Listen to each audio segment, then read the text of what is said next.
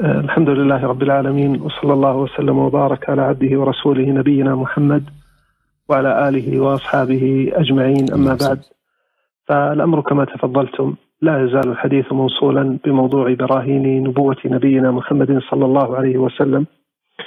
والبرهان الثالث الذي هو بين أيدينا الآن إخباره صلى الله عليه وسلم بالغيبيات الواقعة. ونريد هنا الغيب المطلق. وهو ما غاب علمه عن العباد وهو خارج عن علم عن علم الإنس والجن. وهذا مما اختص به ربنا سبحانه وتعالى ويظهر جل وعلا ما شاء منه لمن ارتضى من رسول. قال جل وعلا عالم الغيب فلا يظهر على غيبه أحدا إلا من ارتضى من رسول. نعم. نعم. يعني عندما يخبرنا النبي صلى الله عليه وسلم مثلا بالغيب كيف نستدل من هذا الخبر الذي ورد عنه صلى الله عليه وسلم يعني على صدق نبوته؟ أخباره صلى الله عليه وسلم بالغيبيات المستقبلة دليل على صدقه لأنها تقع كما أخبر. فالإصابة فيها مع تكرر ذلك ومع كثرة ما أخبر به منها أمر خارق لطبيعة البشر. ويسلم العقل حين ذاك أنها أخبار متلقاة من ربه الذي يوحي بها إليه سبحانه.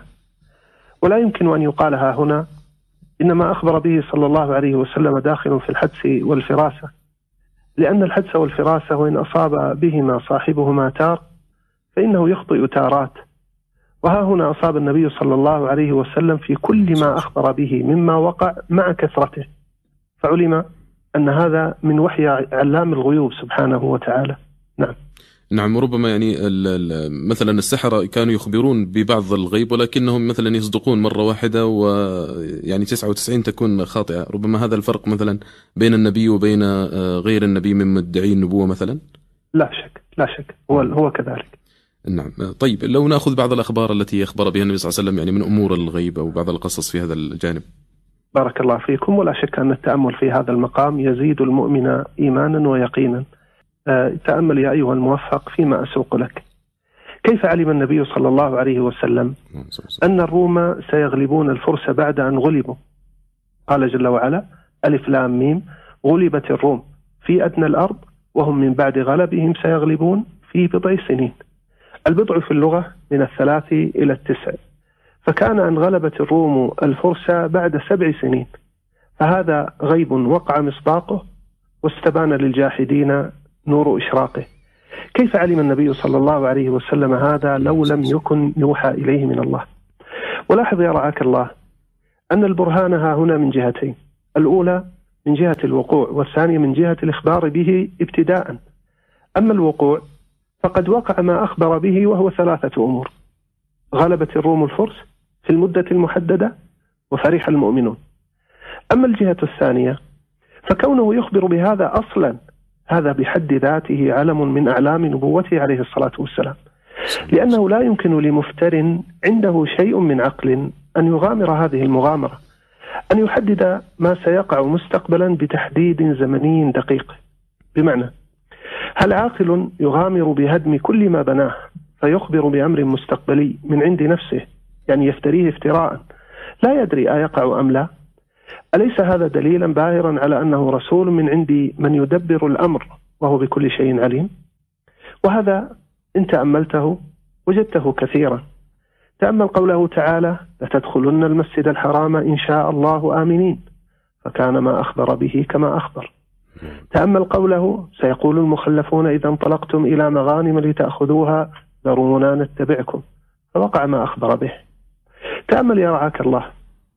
إخباره صلى الله عليه وسلم أن عمر وعثمان رضي الله عنهما سيموتان شهيدين. ثبت عند البخاري قوله صلى الله عليه وسلم أثبت أحد فإنما عليك نبي وصديق وشهيدان. فوقع ما أخبر به. كيف علم هذا؟ لولا أنه وحي من الله. كيف علم صلى الله عليه وسلم أنه سيموت في مرضه الذي مات فيه وأن ابنته فاطمة رضي الله عنها أول من يلحق به من أهل بيته؟ وثبت هذا في الصحيحين.